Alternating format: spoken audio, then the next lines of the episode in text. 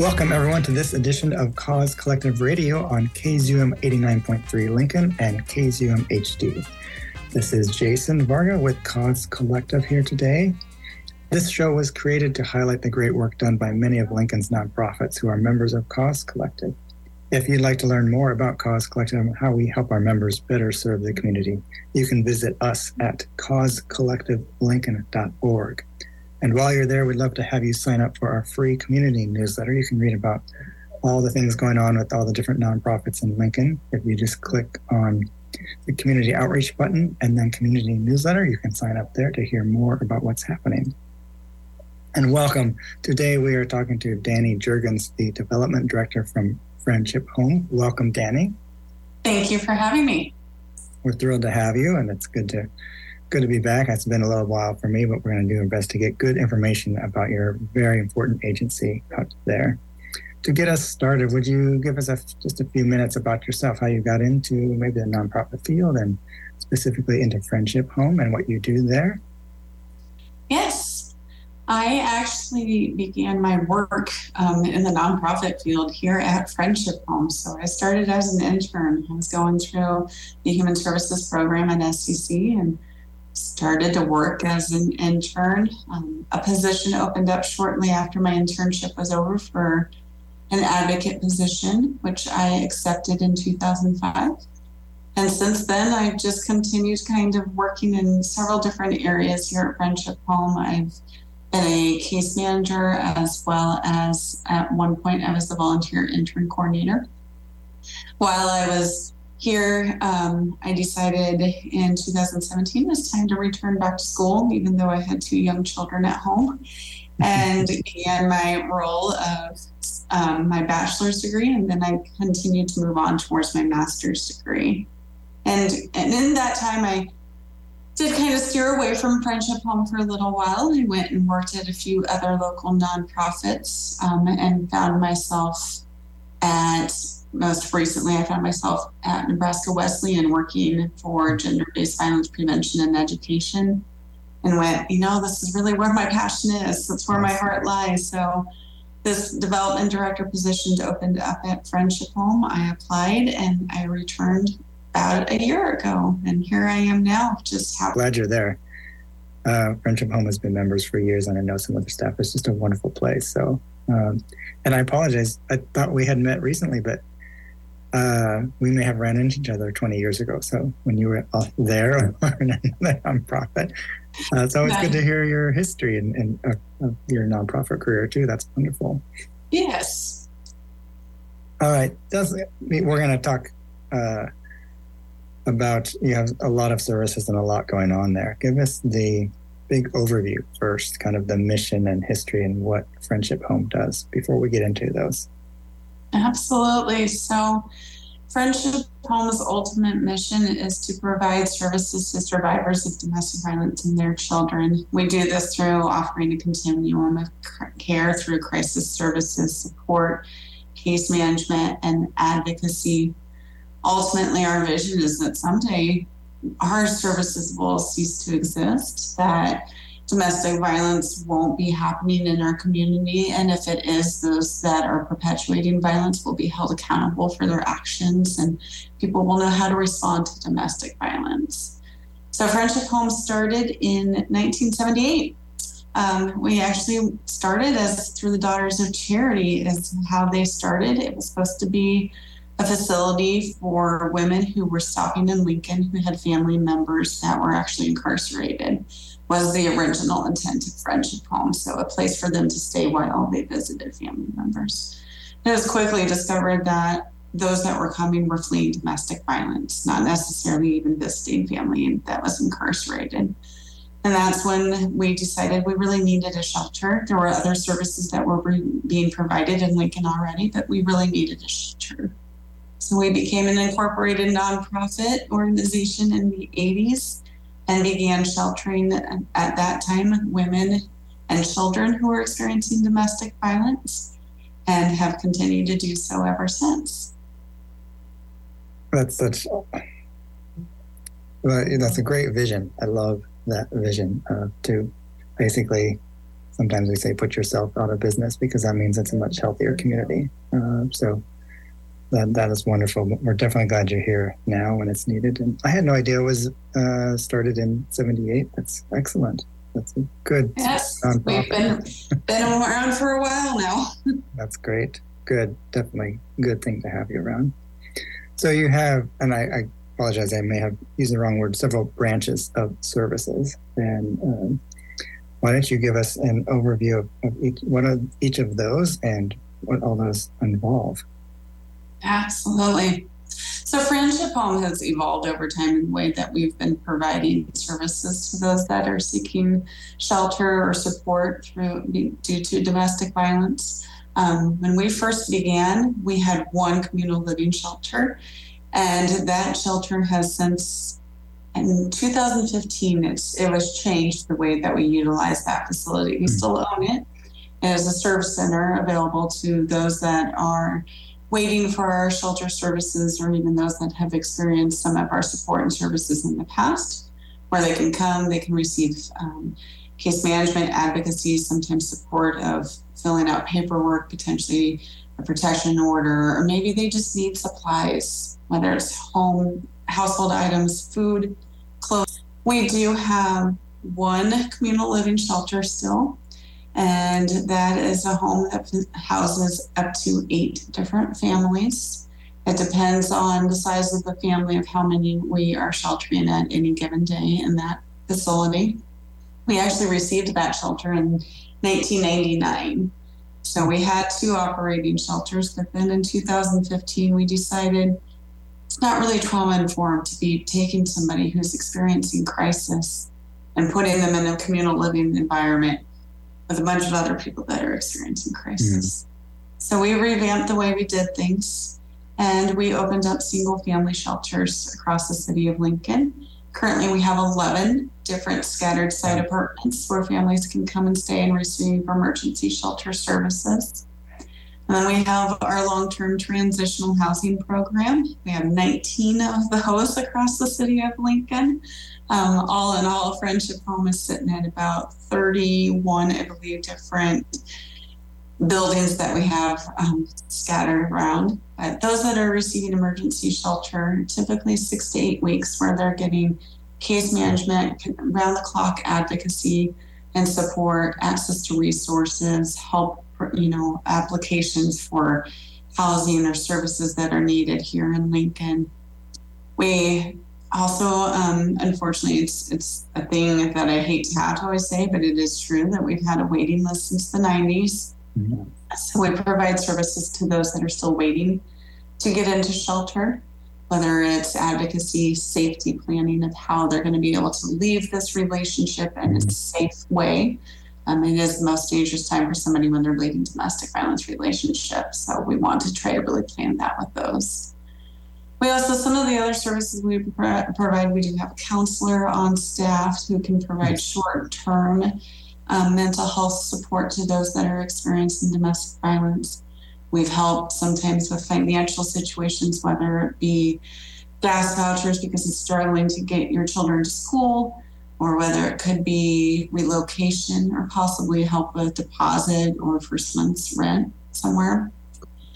Um, I will say that the misconception anymore these days is that friendship home serves just women. And as I said at the beginning, mm-hmm. friendship home started to serve women, but we actually serve anyone who is experiencing domestic violence. So just utilizing our crisis line and calling for support that is there 24 7 as well. And I'm sure I'm missing a lot of things about our programs. that's awesome. No, that's wonderful. That's very well said. And yeah, I, I I think that was something I learned a few years ago, only because I'm around you all and learned that about the misconception.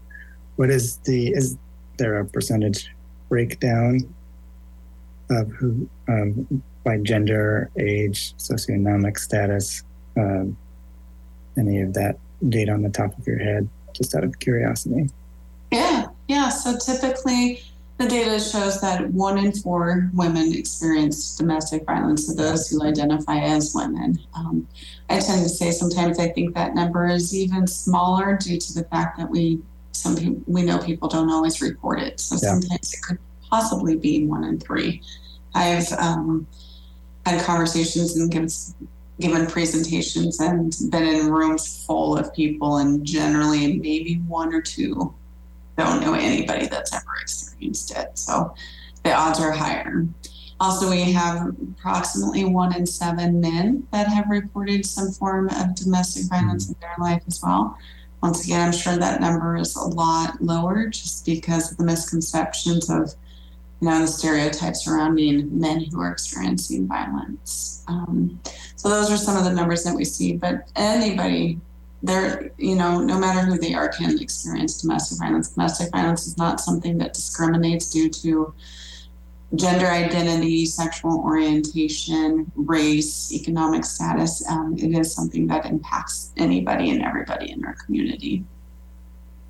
Yeah, that's um, important, uh, unfortunate, but very important information to know so people understand the, the scope of it that's happening. And, and I like, in particular, that you're there because it really helps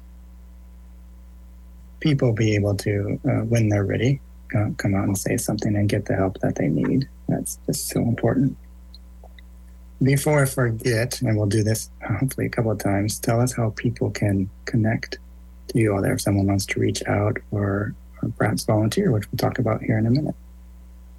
Absolutely. There's several ways that you can connect to Friendship Home. As I mentioned earlier, we have a 24 hour, seven day a week, 365 day a year crisis line. That phone number is 402 437 9302. Anybody is welcome to utilize that, whether they're just calling and wanting to ask questions or if they are seeking shelter. If they want to learn more about Friendship Home, you can check us out at www.friendshiphome.org. And we are also on social media. So we're on Instagram, Facebook, and LinkedIn.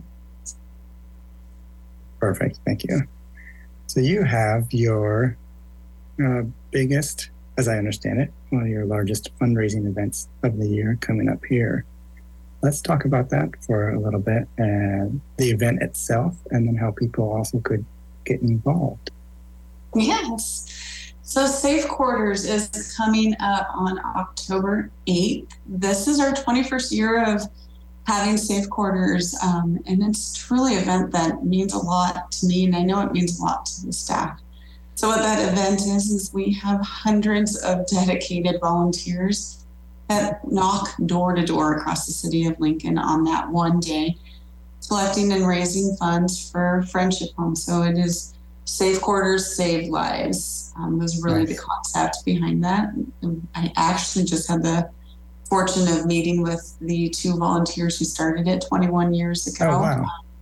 Yeah, and the, the name came to them in a dream of, you know, we're we're providing financial support to those who are experiencing domestic violence and by providing safe living quarters is where it started. So we have, as I said, hundreds of volunteers that will be knocking on hopefully every door is our hope in the city, um, raising funds for the survivors that are currently experiencing domestic violence in our community. It's also an interesting time of the year because October is Domestic Violence Awareness Month. That's why we like to do it in October.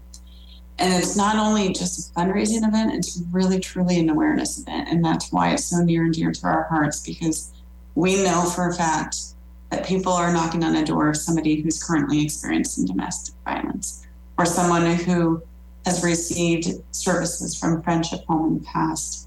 We've had volunteers over the years, I hear countless stories of walking up to a door and having it being a survivor and saying, Friendship Home meant so much to me, or Friendship Home helped me in this way, and I really want to give back. Or sometimes people are saying, you know, um, I've been scared, or they call our shelter saying, I didn't even know you existed until your volunteers showed up at our door. So it, it helps bring awareness to those in our community as well.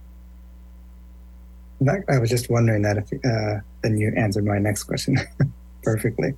If you had run into anybody while doing that, knocking to the door, that had knew about or utilized or uh, supported you or uh, learned about you, that's such a win-win uh, fundraising event. Mm-hmm. And I have to confess an embarrassing as you were talking, I just realized for, this won't be surprising for people who know me, but the the double meaning in the name of safe quarters, bringing in actual money quarters, and then as a safe space too. So they that's everyone's funny moment that it took Jason a while to figure that out, and everyone else got it right away. that's me. That that is amazing. And uh, are you still looking for more volunteers for this event? Absolutely. So we have a couple of different volunteer opportunities. Um, our biggest and most needed is teams, is what we call them. So we okay. have teams, so somebody's not knocking on the door by themselves.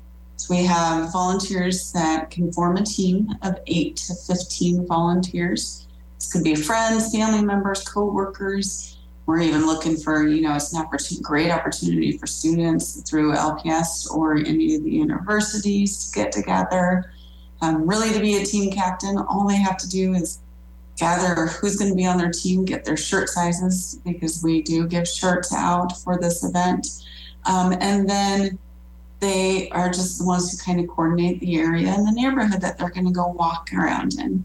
That's our biggest need currently is teams, but we always will take volunteers helping leading up to the event. We're going to need help getting items ready, as well as day of, we'll need help with check in and um, collecting the funds as they come back. That's great. I, I don't want to call anyone out, but that sounds like a perfect event for LPS students looking for volunteer hours for their class. Hint, hint. If you need it, I'm sure they're not listening right now because it's during the school day, but hopefully maybe a parent or a student will hear that. That's that's a great way to do it teams and get a lot of hours in one day and really support a great agency while helping the community. There you go. I think that's a perfect fit. So, students, here's your opportunity. Um, what are so? Oh, again, before I forget, how can they reach you if they want to volunteer specifically for Safe Quarters event? How who can they reach out to? A couple of different ways. So once again, it could be just simply going to our Facebook or Instagram page. We have an event page created. Going to our website, www.friendshiphome.org, um, and clicking on the link that says Safe Quarters. You can find out all the information there of how to register and just about the event itself. Or you can reach out to our development coordinator. She's the one collecting all of the fun information and kind of keeping track of all of our teams. So her name is Whitney, and you can reach out to her through email, which is W H I T N E Y W at friendshiphome.org. Wonderful. Thank you. Let's chat about some of the many nonprofits, if not all, have some kind of challenges. Um, what's looking ahead? What are some of the challenges coming up for Friendship Home? Like you mentioned, capacity or the waiting list. Um, what are some things you can think of where you're going to work towards in the next few years or so? truthfully right there you just hit on it it's the capacity it's um, we are seeing a continued increase in those that are experiencing violence in our community as well as the uh, I would say the just actual violence itself has seemed to continue to increase and um, create more and more challenges for those that are experiencing it. Last year alone, we served 1,554 survivors and their children in all of our capacities. Oh my gosh. And we are actually learning within the first six months of this in 2023 compared to the first six months of 2022. We are sitting at 165 more people already just within the first six months that have reached out to services, whether that's mean calling us or actually coming in and seeking our shelter. So it's really capacity. Um, as I said, we're always full. We try to be as creative as we can when we're working with somebody who's experiencing domestic violence and they reach out to us. We provide as many options as possible.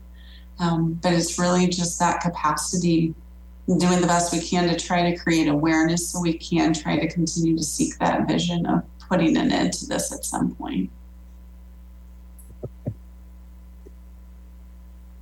Wow, that's that's a big number. Uh, so thank you for helping all those people. But hopefully that will come down. was there a surge? You know, when there's like a pandemic and community stress, does that exacerbate the the number that you need, or do you see a, a surge in the need of services in situations like that? Honestly, during the pandemic, we saw a decrease, and that was simply for the fact that people were stuck at home. So we saw a decrease in those that were reaching out to us, not not necessarily a decrease in domestic violence because they were stuck at home. Um, we would have survivors that would sneak into their basement and have only five minutes while their partner was on another call upstairs to work to just seek shelter. So they'd only have a few minutes to speak to us because nobody was leaving their house. They were completely isolated. Um, they didn't even have that chance to get away from work. Coming out of the pandemic, we're definitely seeing that increase again. We're seeing an increase okay. in numbers, um, and whether that be because domestic violence is increasing or because people are more aware that we provide services, it's really hard to say. But yes, we're we're seeing a steady increase over the years.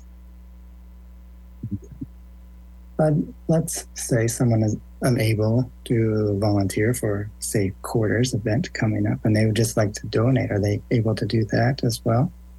Absolutely.